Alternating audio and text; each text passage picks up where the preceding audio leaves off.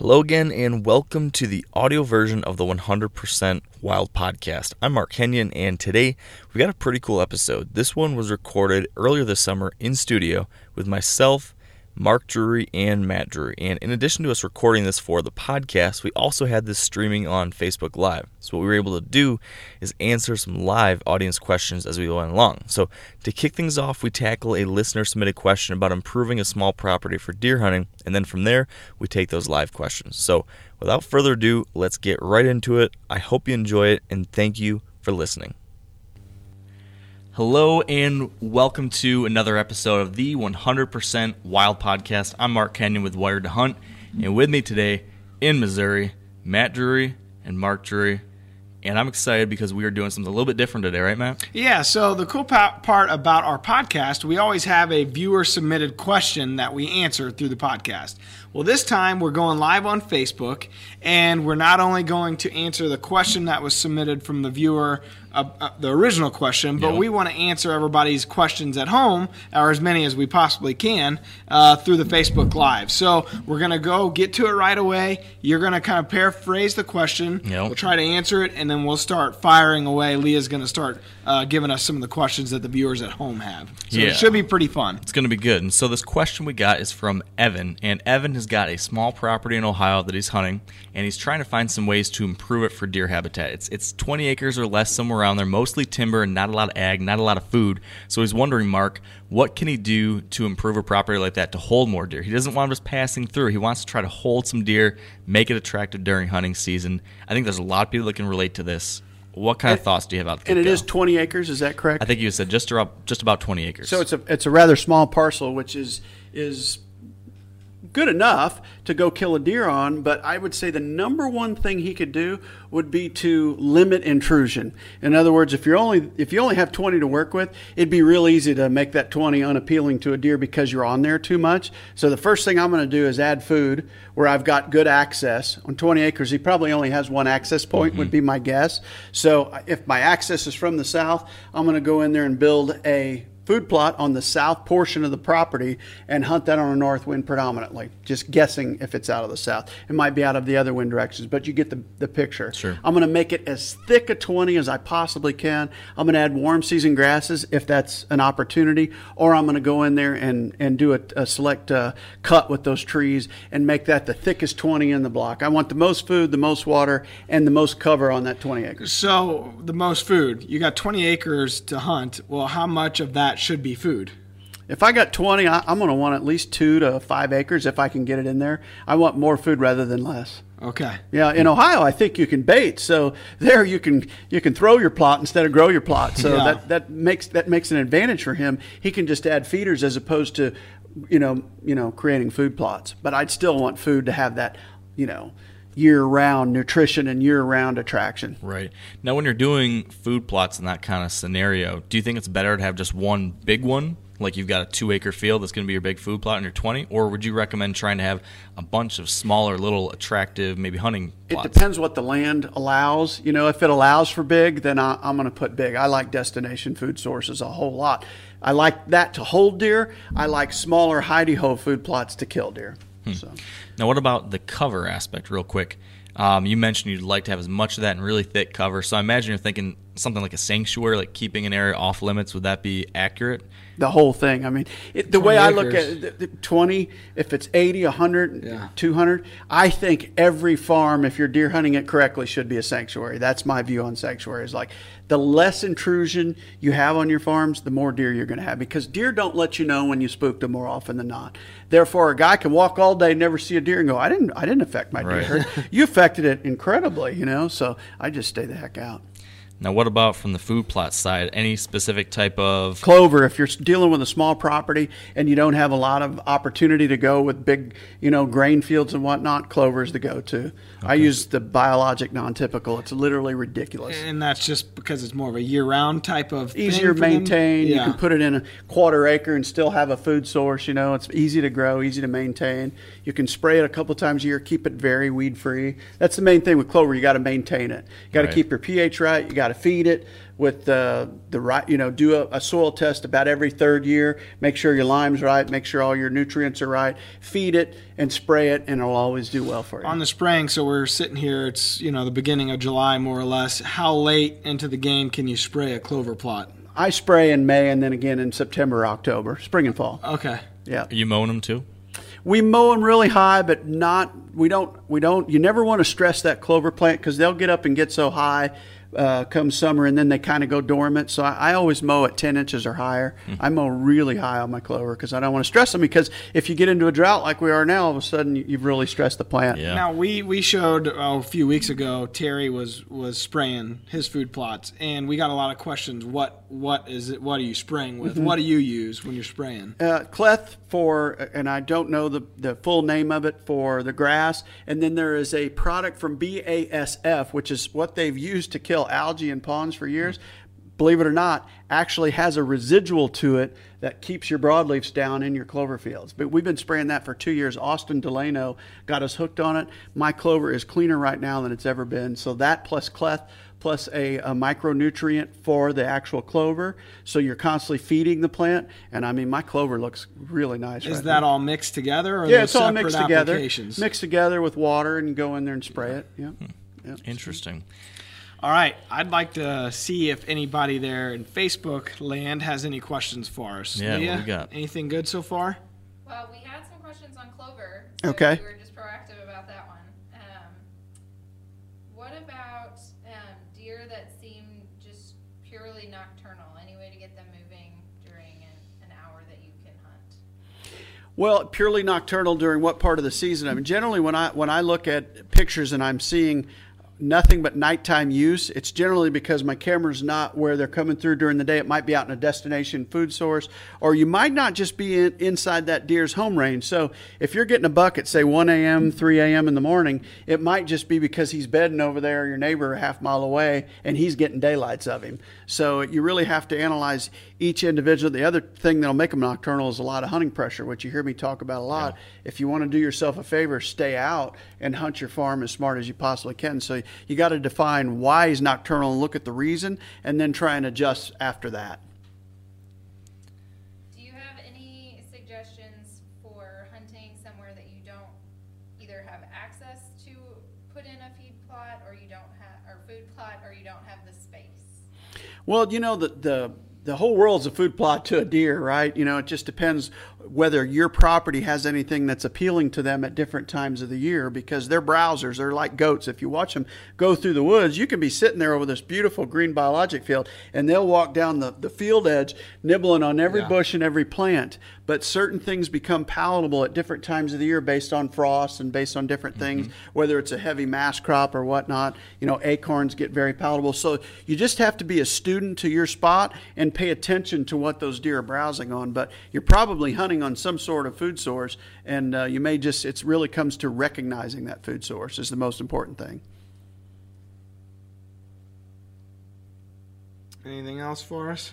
While she's looking, I'll kind of jump in a little bit on that and just just mention the fact that there is so much you can provide from a natural forage standpoint with a little bit of chainsaw work. Absolutely, and you can go in there and you can do some, like you mentioned earlier, some selective cutting.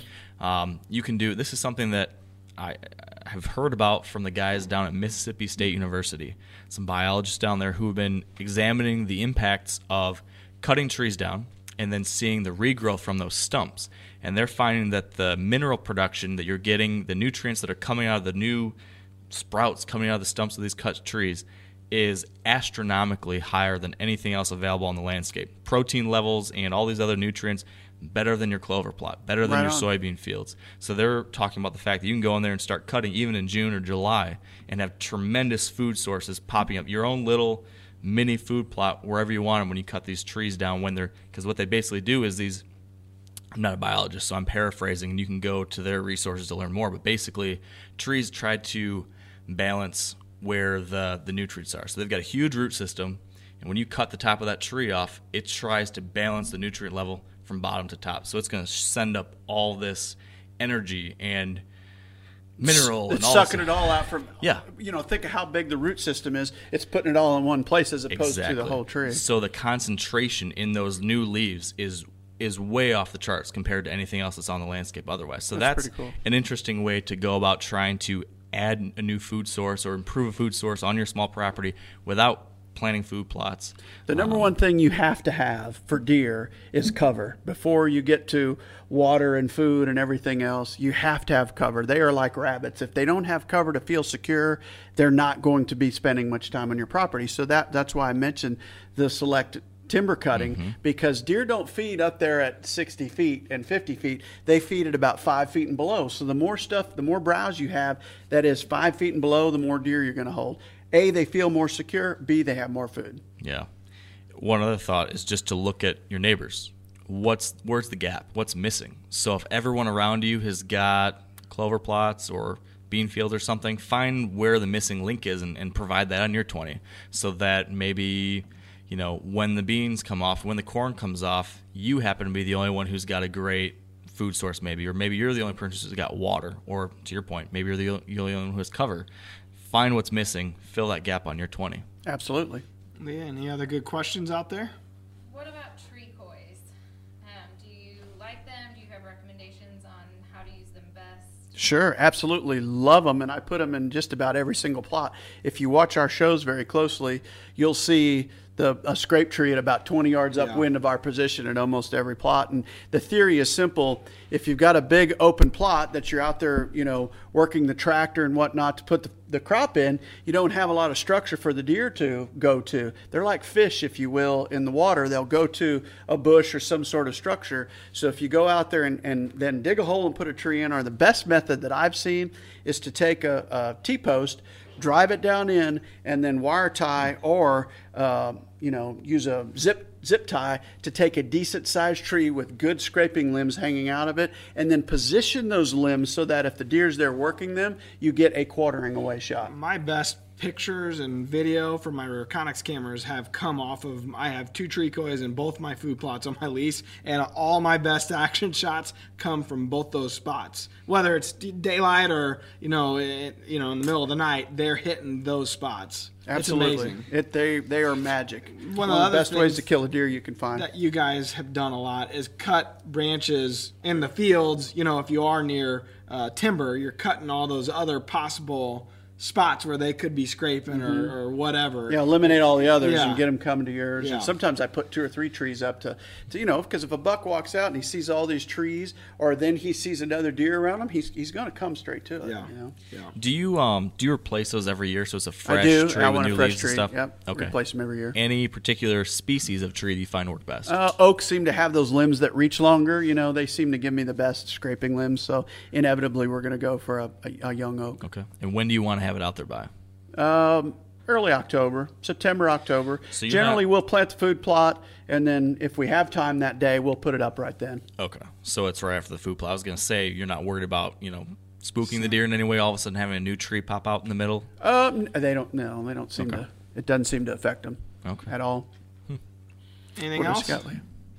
Do you need to be careful checking trail cams during the summer? Are you going to spook your deer for the fall? I think it's it, it would be behoove that person or anybody to have their cameras in situations where, like most of my summer pictures, if you look at them closely, they're almost always at night.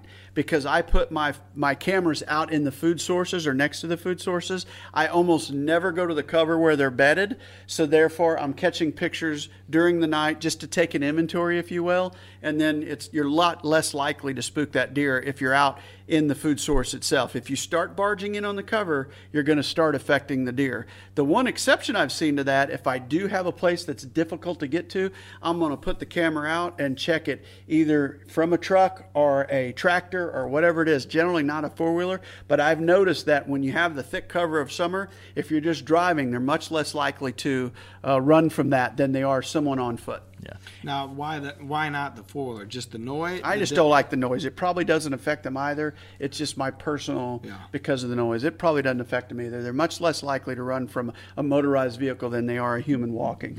They're, the security cover is so tight because of all the cover. You know, their first line of defense is to stay put.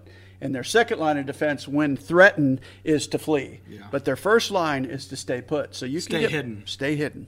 Yeah. To, I'll add to that question asking, you know, will it spook deer in the fall?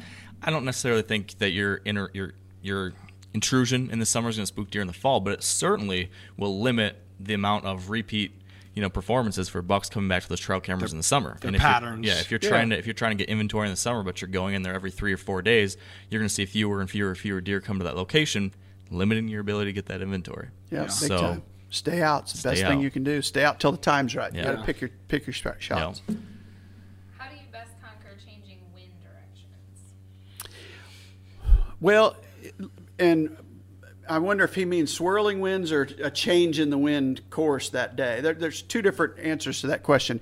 If it is a low wind speed under five, I call that a you know a mess you up wind because it's never out of the direction they call for. If they say it's out of the north at five, you could forget it. It's going to be out of the south, mm-hmm. east, west as well. So those are the times that I generally go very low in topography, or I will go where I have a, a blind where I can close the windows and keep my scent enclosed inside that. You see this a lot out of box blinds. The Muddy Bull, for instance, if you close that thing down on a light wind day, they're not going to smell you inside of that blind.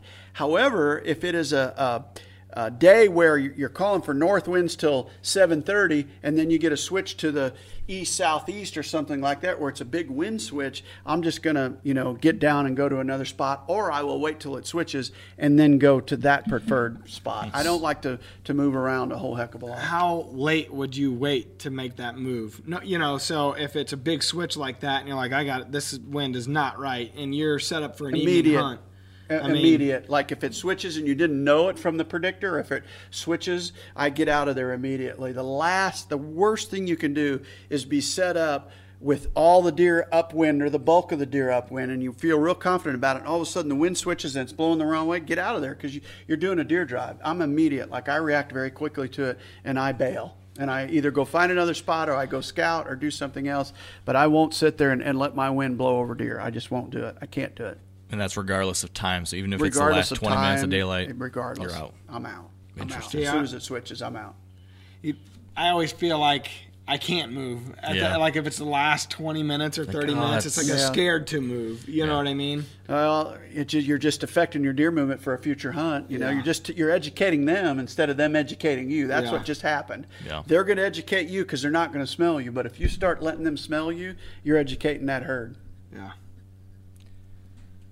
Can you explain the moon phase and the rut, or is that a correlation, or does something else cause the rut? I think the rut happens at the exact same time every year. It's one of the reasons we did the show 13. I think the parts of the rut that get exposed have a lot to do with weather systems and moon. I think weather trumps moon. It's always the most important factor when it comes to seeing daylight activity by bucks. However, the moon can influence daylight activity a great deal to simplify it, if you look at any month, whether it's the rut or October or December, if you look at any month on the calendar, if you look at the dark of the moon and you look at the week that precedes it or follows it, to me, that's the least amount of daylight activity I see uh, to my own two eyes and on my cameras. However, if you look at the full moon and look at the week that precedes or follows it, that's the most daylight activity I see. I like the week leading up to the full moon for afternoon movement and the week following the full moon for morning movement. And I know that's a, a long answer, but if you'll listen to that two or three times, you kind of get our general premise when it comes to the moon. Terry and I feel strongly about the moon's effect on deer movement. Yes, it does affect it. It can take uh, a normal rut and make it really, really good with the moon phase, or you can take a, a, a good rut and turn it bad. And by good rut, I mean, you know, really good temperatures where they should be moving, and all of a sudden, why are there no deer out? If it's dark of the moon, I just don't see the activity that I do on a full moon. And that flies in the face of what a lot of guys will tell you, but that is my gut. Uh, feeling about the moon. I see and kill so many more deer in and around the full moon. It's not even funny. And weather trumps moon. Weather trumps right? moon. It's generally going to trump moon. So, but there got are a- times, like on a dark of a moon, it's it's going to trump it just a little bit. I don't like the dark of the moon at all. It's interesting. Um, I was just have been working on an article all about the rut, all about this topic, and uh, in conversations with a biologist out of New York, um, who in some studies he was doing during grad school, he looked at car deer collisions in Kansas, and there's like 15,000 over the course of 10 years or something like that. And again, I'm paraphrasing here, um, but what he found is he took a look at when that full moon hits during the general rut time period, late October through late November, and then looked at how that might impact car deer collision rates. And what he found is that when the full moon hits in that general typical rut time frame of like November 5th through the 15th, there was no noticeable difference. It was what you would expect. When that full moon hit early, so late October, higher than average car deer collisions during that early time period. when the full moon hit later in November, you had a higher number of car deer collisions during the later part of November. So there was some kind of Correlation correlation activity. uh, something there with that full moon, which There I think is no lends some doubt. credence to what you're saying. So, and, and it doesn't just say, okay, the rut happens earlier or later. It's whatever phase they're in gets exposed more, mm-hmm. right? You know, because in my opinion, daylight activity gets exposed in and around the full moon. So, if the full moon, like this year, I think it's November the 5th or 6th. Fourth. Fourth, okay, November the fourth, you're going to see a really great late October and then into the first 10 days of November. I think people are going to go, wow, it's a great rut, provided it's cold. However, during the dark of the moon, you're not going to see nearly as many deer. Last year we had that happen. You know, the two worst phases in the phase phase October lull. October lull and the party's over were two of our best phases because both times it hit on the full moon. The full moon Yeah. hit in those two phases. And Terry and I predicted it before the season happened. I predict we're going to see a very nice rut this year because the part of the rut that there's so much activity anyway is going to be expo- exposed during daylight, which is pre-lock, high anticipation, and then the buck parade. That full moon sits right in the middle of all that, so therefore you're going to see a lot of daylight activity in and around those three phases. So, what uh, the question we get all the time: What week should I take off? What week would you recommend taking off? This year, without question, I would take off the 5th through the 10th of November. That would be my my take on it. Now, we've talked a lot about all these different conditions in the past, how they affect uh, influence and deer movement and whatnot. You mentioned earlier this spring or winter that you've been studying humidity as well, and how that may or may not impact deer movement. Have you come to any conclusions out of that? Or My continued that? conclusion was it didn't affect it nearly as much as precip, temperature, wind speed, and barometric pressure. Not even close. I couldn't see a, a real correlation between it. A few days I was like, ah, that's got to be the humidity doing this. But then, then I would blow that theory out later. So I didn't see a tremendous correlation between it and deer movement. Okay. Nothing close to barometric pressure. That's the number one. So, yeah, your rankings would be pressure over temperature or Uh, temperature first? Temperature first. It's got to be at norm or below, Yeah. and, and then pressure pressure second. Then wind speed. Wind speed. And then moon? Uh, no, then probably precip. Okay. And moon kind of influences all of that, makes it a little better, makes it a little worse, if you will. Like an It's- it's- intensifier. it- yeah, just a little bit of a tendency with the moon. Yep. Okay. Leah, anything else coming through? Um, here's another good one. Ben is seeing a lot of deer movement, especially bucks, in Delaware right now during morning and early afternoon. Is that going to be different or very similar for his fall prediction? Well, we're right on the full moon, are we not? Right now. Well, You're right. That's why I say it's every month, man. You watch that full moon. Every month, it's going to intensify daylight activity. Watch in about 14 days when it goes dark. It just turned full two days ago, Yeah. right? Yeah. So watch in 14 days and see if that doesn't uh, subdue that a little bit. And then 14 days after that, watch if they're not showing up again. I, I just love deer movement in and around the full moon. Well, does kind of the velvet early season patterns, feed patterns, have anything to do with that as well? Of course, they're always more visible when they're in velvet Yeah. than when they're hard horn, but it still affects their movement. Yeah. I will say just to just to kind of temper his hopes a little bit. The patterns that you're seeing right now, when you get to October, there are going to be lots of different patterns, different home ranges for a lot of these bucks. So don't Then get will too be different in November. yes, oh, exactly. yeah. So what's happening in July is definitely different in September, different in October. So you need to understand. You guys talk about all the time in the phases, understanding how the phases of the year transition and adjusting your strategies accordingly. So often is the case, though. Like if you watch deer from a distance and you go, man, they're doing the same thing every day, and then you go move in and you don't see a deer, then you have to go, okay, what changed? Well, Right. you you were there, and I said it earlier. They generally don't let you know when you made a mistake, and they're ver- they're masters at knowing you're there and then not moving that day. They're, they're, it's one thing to observe a deer at a distance; it's another thing to move in and actually go kill that deer. You got to have your you got to have your game face on. You better have your access right. The wind better be right, and you better not spook them getting close because chances are they're not bedded very far. I think a lot of hunters misinterpret or um, they don't give the deer enough credit and they think they are bedded much further than they actually are. if you talk to people and talk about how they access their stands, or if you watch neighbors and whatnot, it blows my mind some days how they choose to access their spots. It's like, do you not think you're going right through the deer right now? And and you are. So just don't be that guy. Don't be the guy that's doing a deer drive on the way to their stand. For sure. Anything else? We're running pretty uh, pretty good on time here, so I think we'll wrap it up. Absolutely. I appreciate you guys joining us. Make sure and check out the Drury Outdoors YouTube channel and get all of our podcasts, or you can also see them over on the Wired to Hunt. Hear them on the Wired to Hunt website. Yeah, yeah, we've got the audio version of the 100% Wild podcast. You can subscribe to those on the Apple Podcast app or the Stitcher app or Google Play. Uh, and then you can submit questions. If you haven't already been aware of this, if you want to send in your own listener submitted question that you get to hear on the podcast and everything, you can go to wiredtohunt.com slash 100% wild and see how to do that. So that's a pretty cool opportunity. Yeah, if you go over to the Drury Outdoors YouTube channel, there's all kinds of original hunts. You know, the DVDs are no longer here, but we're putting out a lot of original hunts over on the DoD TV channel there at Drury Outdoors on YouTube. So check it out. And if you're not following Wired to Hunt on social media, make sure you do because he's got a ton of great info. So until next time, we'll see you later. Thanks for listening.